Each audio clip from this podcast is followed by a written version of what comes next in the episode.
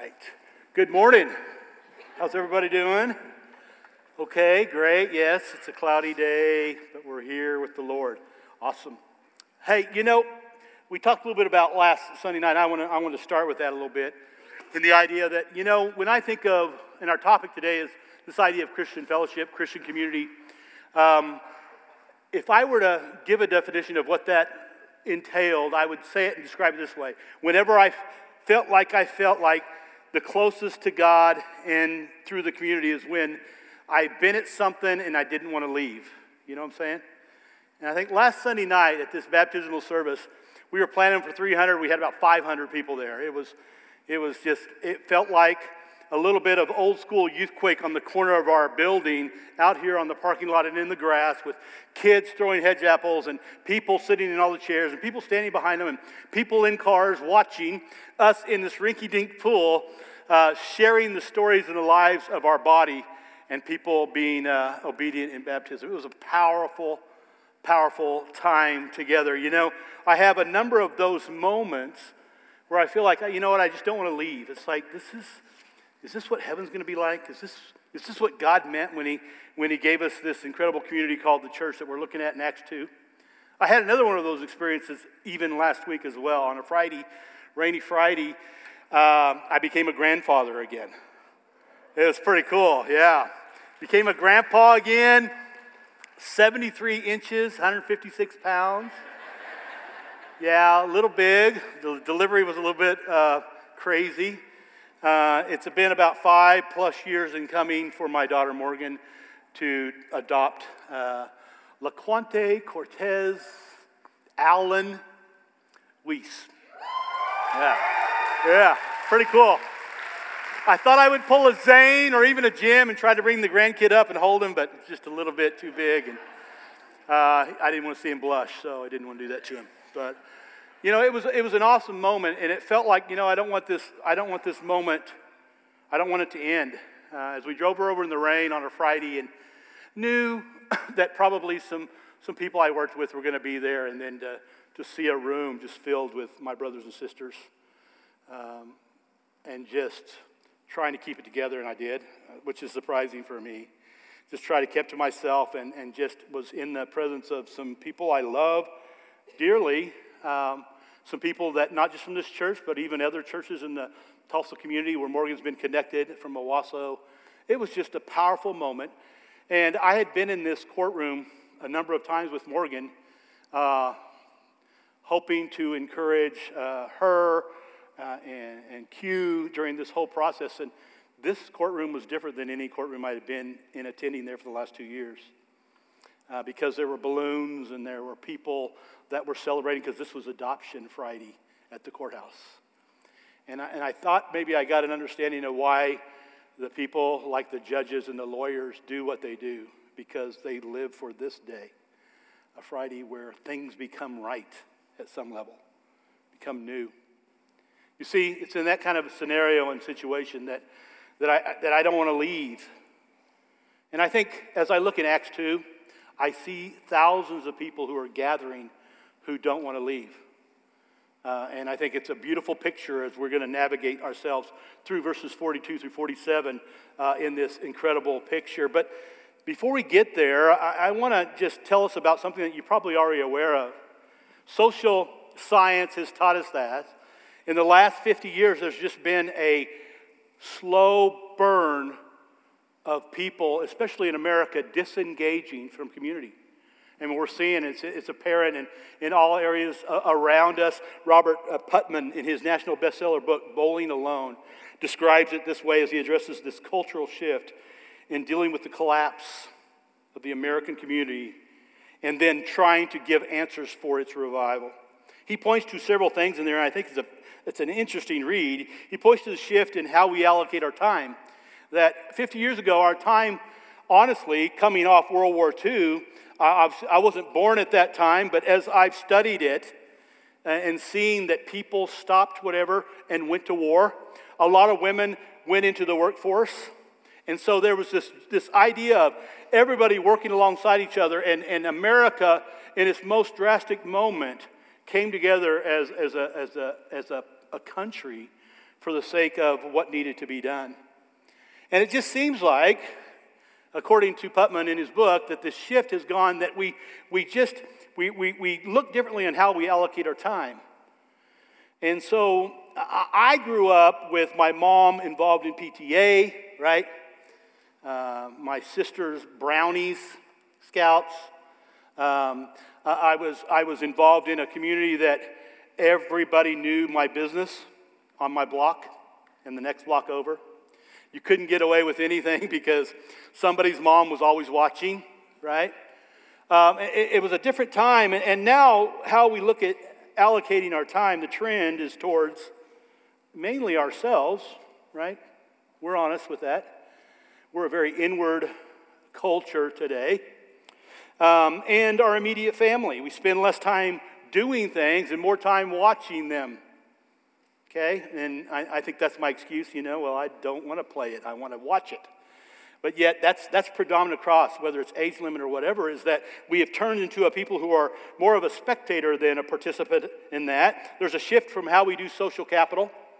And so, this idea that social capital was something that was important, so you need to be around people so that you could learn how to, like, uh, respond to people and you knew how to interact with people and you're going to meet people that are like you you're going to like you you're going to meet some people that are, have different views than you and, and so i need that social capital. I need to join something. I need to be a part of something so that i can navigate the process of working with people well because that will do well for me. So there's this idea of social capital but it seems like that's not the motivation anymore for people. Maybe we're finding that in other places uh, you know, I think uh, Woody Allen said it this way 80% of life is just showing up.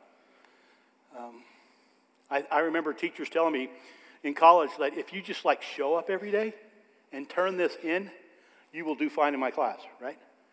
And it's amazing how many people fail those classes because they can't attend and they can't do the daily assignment. It's, it's really not rocket science. But yet, part, truly, 80% is just showing up.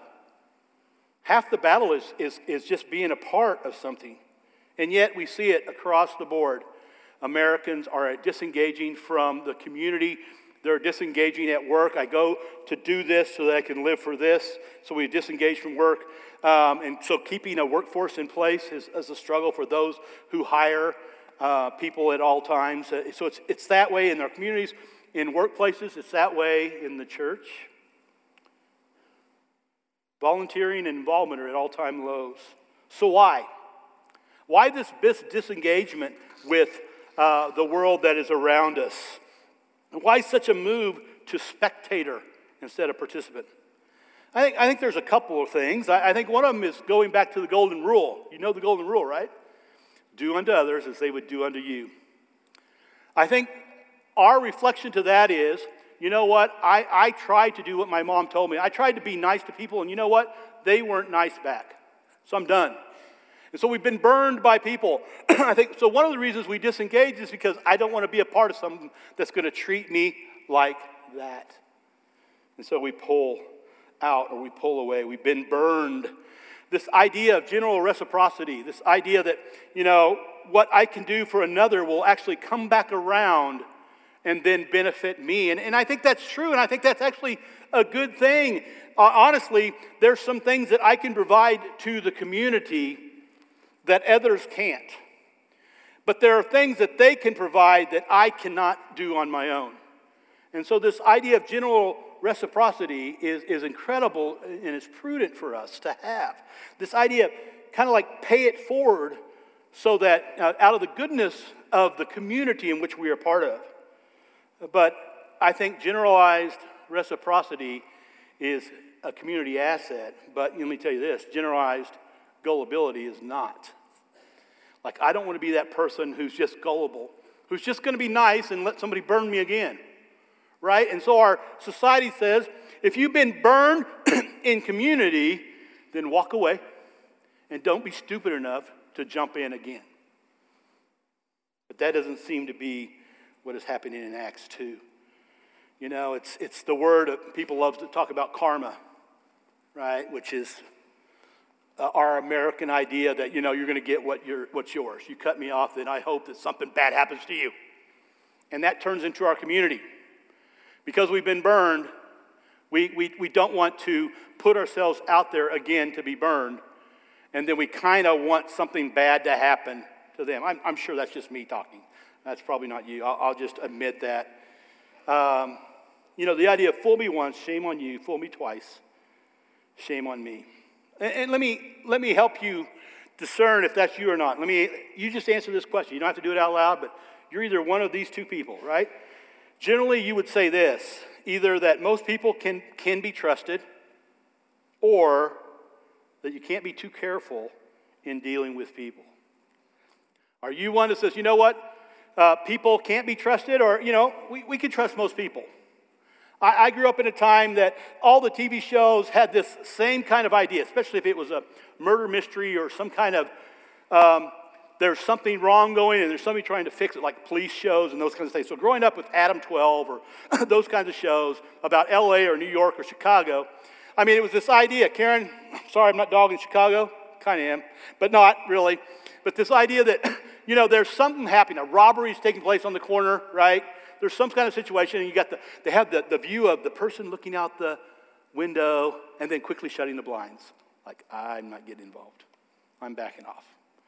And we in middle America love to think, but that's not what we do. We stop. Man, I was at an accident one time and there were like 17 people pulled over. There were three more accidents, but there were 17 people pulled over help. And we love to talk about Oklahoma in that kind of regard, but, but the truth is we don't want to be involved. You know, I don't know. I don't know what that person, I, they, they might be setting me up to rob me. And so we think all these things through our heads, we drive by and justify why we don't stop and help. You know, we avoid involvement. We stay out. We just mind our own business. But let me say something that God has just churned over in my heart this week, and I'm going to say it a couple times. And this is what I hold as true that I believe that Paul Weiss, that I am a better man because of the people in this room. Let's jump into the text, Acts chapter 2, as we navigate through this. It's an incredible picture. Verse 41, we didn't read, but it was part of what Justin talked about last week in the baptism that and, and the people who heard and received the word, about 3,000 joined on that day. Okay, we, we don't have that anywhere else in Scripture until this point. That this, this, this community has jumped from listening to preaching, conviction, responding, and then 3,000 say, I'm in. Now what do we do? right? And we see this natural thing that goes through here. First of all, we're going to talk about three things. The gospel, number one, is embodied in community. And then number two, community is the, just the natural step for believers, young and old, new and old. And then finally, God uses his community, the church, to sanctify and deploy us. Verse 30, 42.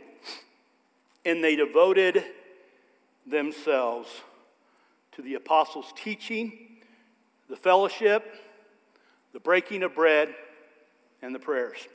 And awe came over every soul, and many wonders and signs were being done through the apostles.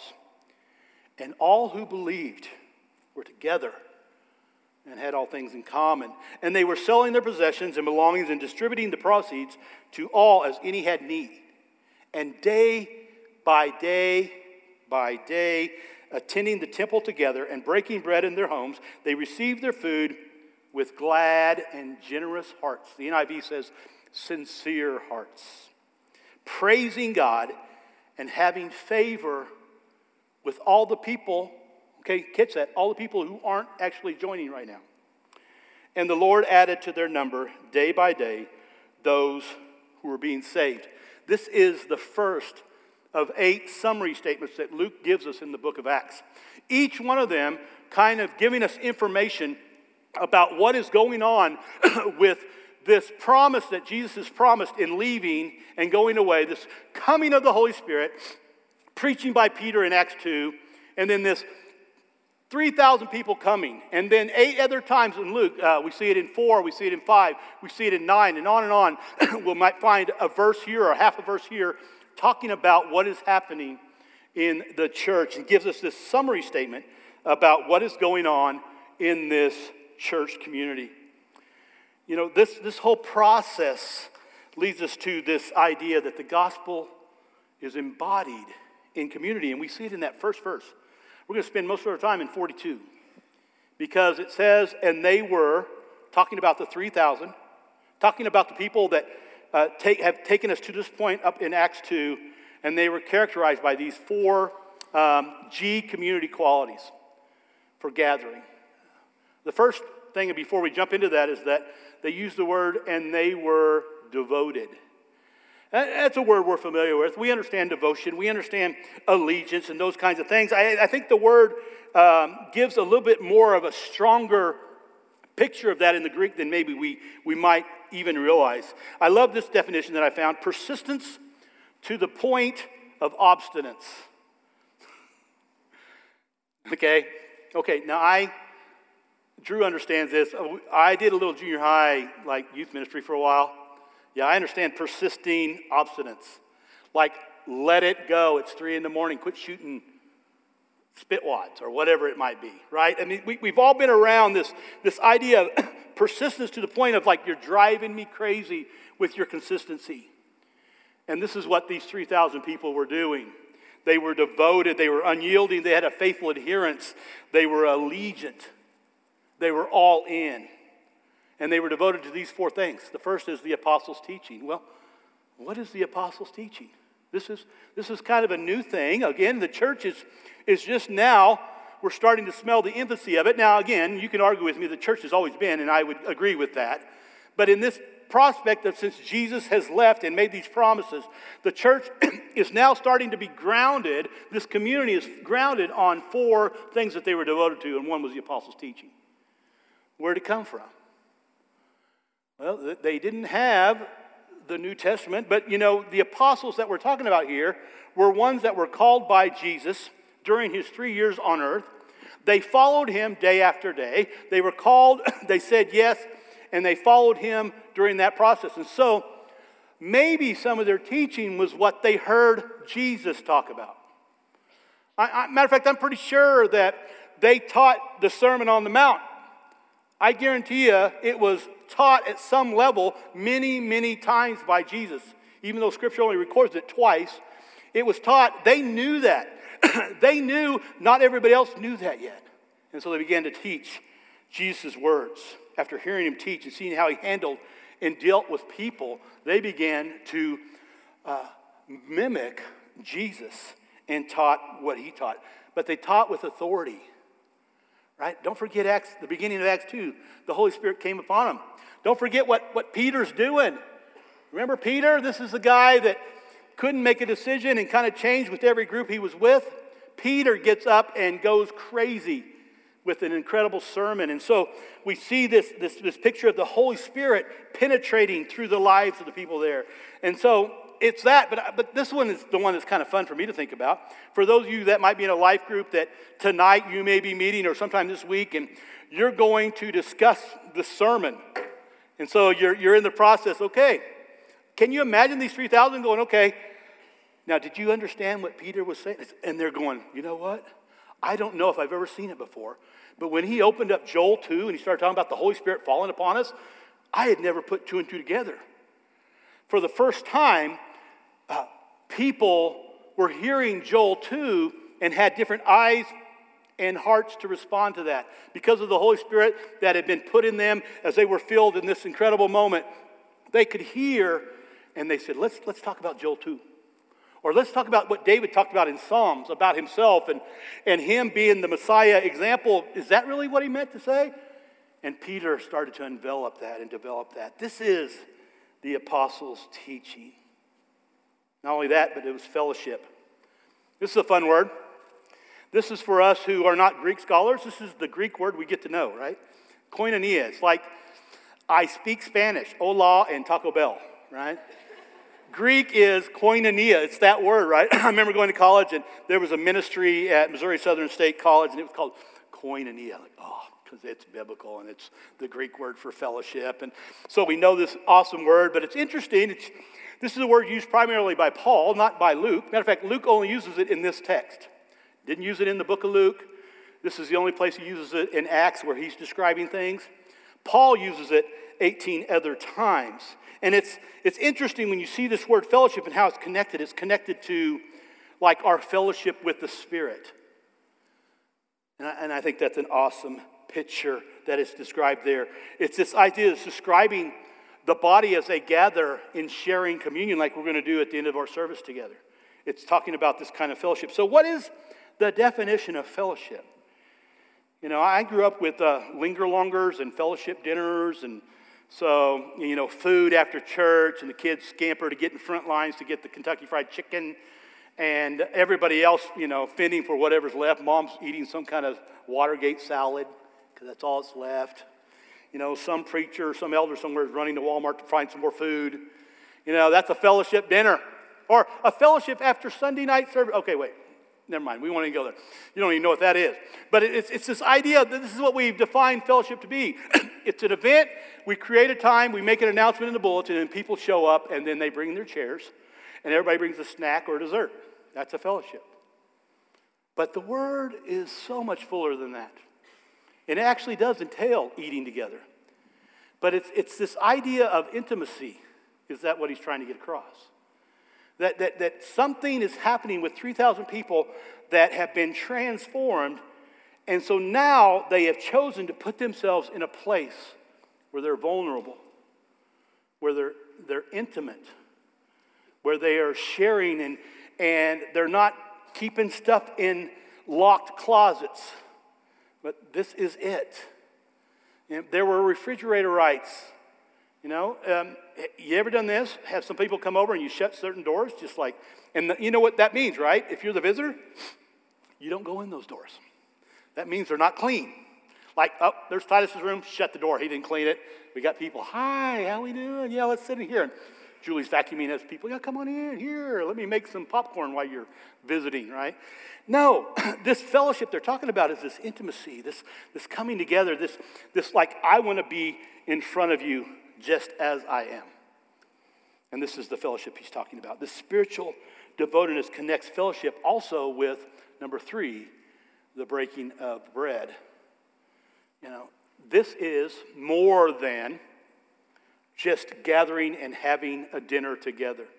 This was specifically the spiritual idea was the coming together and to remember what Jesus said on the night of his betrayal. It's, it's not surprising that the 12 that sat and heard Jesus describe something that they didn't quite understand had a crucifixion, a death, a crucifixion, a burial, and a resurrection to understand that one of the first things that was something to be devoted to was what Jesus told them to do, which is as often as you take this bread which is broken for me and this blood which poured out which I poured out for I will pour out for you, do this in remembrance of me. That this community at its beginning said we have to do this. What I find interesting, and most scholars would tell us, is that they were doing this at least daily, if not more. You see, this was a community that was so intimate, that was so hungry for the scriptures to have this new understanding for what God had planned for them, that they gathered, that they shared, that they listened, and that they remembered what God had given through this incredible Lord's Supper. I like how he, Paul says it in 1 Corinthians. He says it this way For as often as you eat and drink this cup, you proclaim the death, the Lord's death, until he comes. And so at the beginning, they were awaiting for the Messiah to come. And then finally, we see the prayers. The prayers, they were, I think it's interesting, they were still visiting the temple. Why? Well, okay, they just heard this sermon, right? We're still in Acts 2. We're going to see in uh, Acts uh, 7, Stephen's going to talk a little bit about the temple and some issues there, but they were doing what believers did, believers in Yahweh. They went to the temple. The temple had times of prayer, and so the 3,000 say, hey, that's going to be a part of our day. We're just going to go to the temple. Morning, 3 in the afternoon, we're going to go and we're going to pray together. But can you imagine? The temple began to offer some confusion in their minds. And, and again, we see the church navigate through this, but they weren't going to the temple like for an appeal to a priest and for a sacrifice of a lamb to cover the sins of their lives. They, they were hearing about what happened when Peter preached and says, This Christ that you crucified is Savior and Lord, and this is what He did for your sin. So repent and be baptized for the forgiveness of your sins, and they're starting to live this out. And I can imagine the joy that they were going into the temple with a whole different attitude than ever before because of this, this devotion to Him, of following Him, that their prayers were different and they would become even more different. A good Jewish person would be praying through the Psalms, and, and we could see that here, and they would be coming and praising God and, and, and chanting, His love endures forever. I think that because of the apostles' teaching, they, they began to learn the prayer that Jesus gave the disciples and, and those at the Sermon on the Mount. He says, Our Father who art in heaven, hallowed be thy name, your kingdom come, right? Your will be done. And they began to pray this. And so these were the four things that they were devoted to because of the work of Christ. The gospel was central to this initial first gathering of believers after this feeling of the Holy Spirit. Two, so community is just this natural step. It's just the obvious step for believers, young and old. You see, we're hardwired for community. You know, I, I, tend to believe that when we were made in the image of God, one of the things that is part of his image is that he is a communal God. Right? We could, we could get into and we could have a discussion about that, but this triune God who lived in community as, as the Godhead has called us, has made us to be hardwired for community. And it's interesting because I, I see even those who do not have the Holy Spirit, it doesn't, it, you don't have to have God to, to, to want to be a part of a group. Um, we taped a bunch of movie or shows this week because this is like new movies weeks, right? And so I think Friday we watched one of these shows that everybody says the next greatest show. I don't know. I mean, the jury's out. I watched one episode, but it's this uh, millionaire of the things, million more things, something like that, right? Anyway, the crux of the story, I don't want to give it away, but the crux of the story is they're in an elevator, and this is how these four guys met. The elevator stuck, and they didn't know each other, random guys. They found a commonality with the Boston Bruins hockey team, and they became best friends for life. That's just how we are. A group of people become a group because of just, it doesn't matter what it is. You move to a neighborhood, oh, you're a group, right? You go to this school, you're a group. You go to this preschool, oh, you're friends for life, right? I mean, it's, it's, it's how we are, it's how we roll. Why? Because all of us have been hardwired for community. Yet there is a distinctive between what we would call Christian community and the community that the world offers. You see, like the devoted things that this 3,000 were about, the Word of God was tantamount, not the human mind. Truth was critical and central, not desire. There was a love that was different than the love that community talks about. It was this, the Bible calls it agape love, this, this love of sacrifice and this love of service. Uh, not a love that is controlling to get you to do something for me. You see, human love is directed to the other person for his own sake. But spiritual love, this love that we talk about, is love for others for Christ's sake. And we see this purpose for why we are united. And, and I love how the, the psalmist in 133 says, How beautiful is it when brethren choose to dwell together in unity. And see, that's what we see. We see a completeness. We see a completeness of unity, of community, and we see a unity in community. Let me, let me just give you this quick uh, interpretation, in my opinion, to the verses we just read, beginning with verse 41. So 3,000 people were baptized, a separated people. Verse 42, we see the marks of their devotion, a steadfast people. Verse 43, an awe came over the people, a sanctified people. Miraculous signs and wonders among us in verse 43 you know, this is what Jesus promised, by the way. He says, I tell you what, it's good for me to leave because something greater is coming. Matter of fact, you will do greater works than these. This is Jesus saying that. And you know what happens? 3,000 come to follow him. That's pretty miraculous. I don't, I don't know if Jesus ever had that kind of a call, right? Acts 19, it's amazing. So Paul is preaching you know, he's going to be introduced later in Acts, and, and he is preaching, and it's crazy, but there's this verse that describes that they took his apron and claws that were touched by him, and they just took them, and, and, and the cloth without Paul was healing people. Miraculous, greater things than these. A spectacular people. Verse 44, Jesus' prayer for unity was coming to life. What he said in John 17 with his apostles I pray that my people would be one. And Jesus' prayer is coming to life with this organic oneness, mutual concern, and caring like mindedness. You see, they were a single minded people. Later it says believers had everything in common, sharing and selling to meet the needs of folks. Spontaneous, not coerced. It's not a requirement, but they chose to be a sacrificial people. And not just a Sunday event, but day to day, they let their spirituality, their spiritually transformed lives spill out in the mundane of daily life. They were a spiritual people. With glad and generous hearts, they praised God. They were a singing people. The Lord added to their number, and they had a good standing with their neighbors. They were a successful people. Is that us? Does that describe you and me? You know, I, I think the church, since the inception of what happened on, on this day of Pentecost, has been trying to emulate this. Matter of fact, churches have started to be saying, we're going to get back to Acts 2. I mean, I heard that all through college. Oh, we got to get back to the original. We got to be doing those things. And, and I agree wholeheartedly uh, with that. But it still seems like, whether there are new churches starting or, or new denominations kicking into gear, and we all have these ideas for the perfect community. We, we, we tend, I think, to fall short of what Acts 2 is trying to play out for us.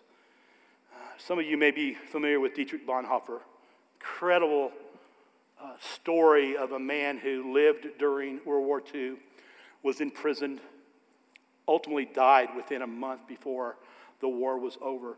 it's in that time that he wrote some incredible incredible books. One of them is Life Together. And I want to just read this quote, and I think it's on the screen, and, and we're going to talk a little bit about these couple of them. It says, Many times, a whole Christian community has broken down because it had sprung from a wish dream. The serious Christian sits down in Christian community for the first time with a, with a definite idea of what life together should be. But God's grace shatters such dreams. Just as surely as God desires to lead us to a knowledge of genuine Christian fellowship, so surely must we, we be overwhelmed by a great disillusionment with others, with Christians in general, if we are fortunate with ourselves. I don't know, but that's convicting. You see, as we play the game of trying to create this perfect community, the first place we need to look at is ourselves. And ask that question honestly as we walk into this building. And I met folks that are here with, with their granddaughters. I met some of you guys have been around for years. Um, people that are new to the church, people that have been around. We've got all these mixtures here, and, and every one of us brings to the table what we expect to find in Christian community. You know, and, and, and we need to admit that what we want it to look like is broken because we are broken. We are broken people. You know, the serious Christian sits down in a Christian community for the first time with a definite idea of what life together should be. Like, oh, if, if, it, if it comes down and it meets on Sunday nights and it's not too early and it's not too late and it's just this much time and we cancel for whenever anything else is going on and, and we, you know, and we don't mess up with uh, Friday or uh, with Sunday afternoon football, that's perfect. Oh, and then they have my favorite snacks. Oh, that's even more perfect. But God wants to shatter that. I love how he says it, but God's grace shatters our picture of what we think, our dreams of community, because that's not the community that which he wants to do work in us. You see, God is after something much more than new friends and a new identity of, of this is my group that I belong to. He's after so much more than that. He wants you. And he wants to do a work in all of you. Later on, he quotes this um, He who loves his dream of community more than the Christian community itself becomes a destroyer of the latter.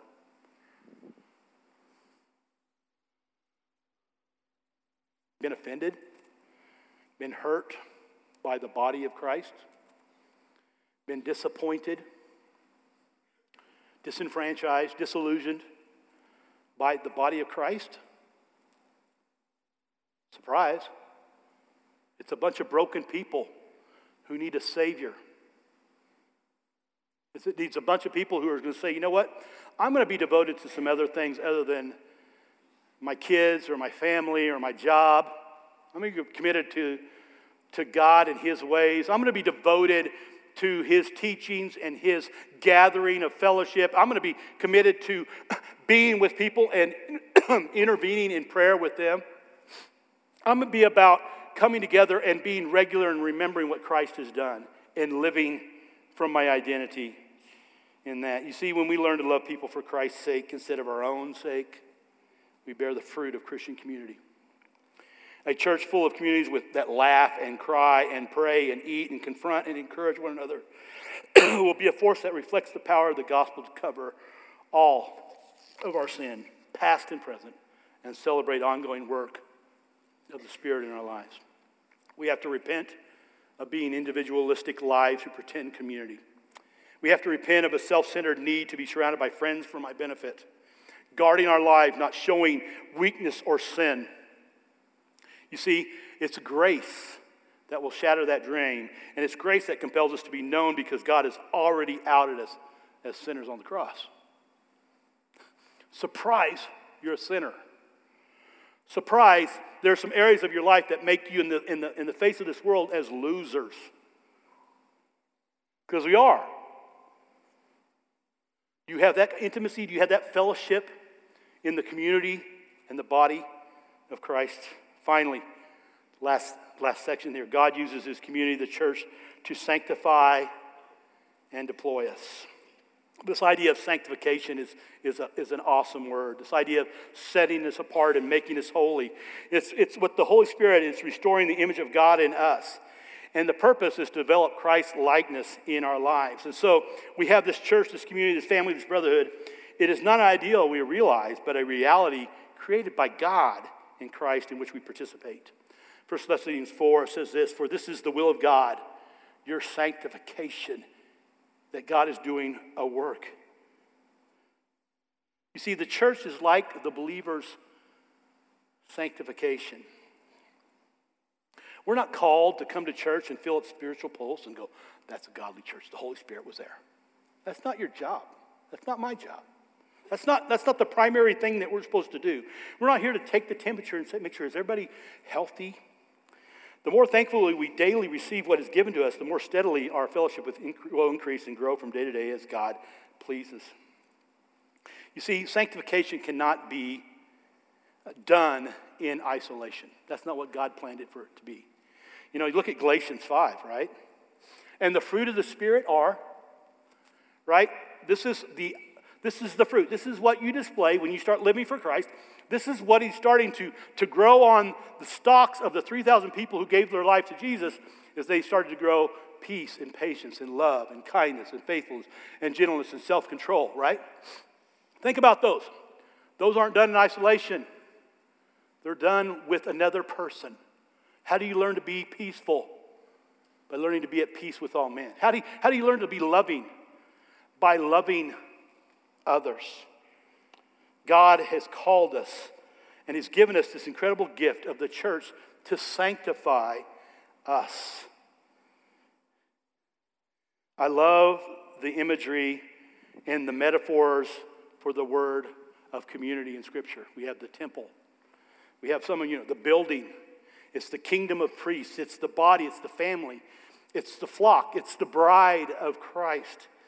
But you know, the temple needs the Holy Spirit, and a building needs a cornerstone. The kingdom of priests needs a way to God. The body needs a head. The family needs a father. The flock needs a shepherd. The bride needs a husband.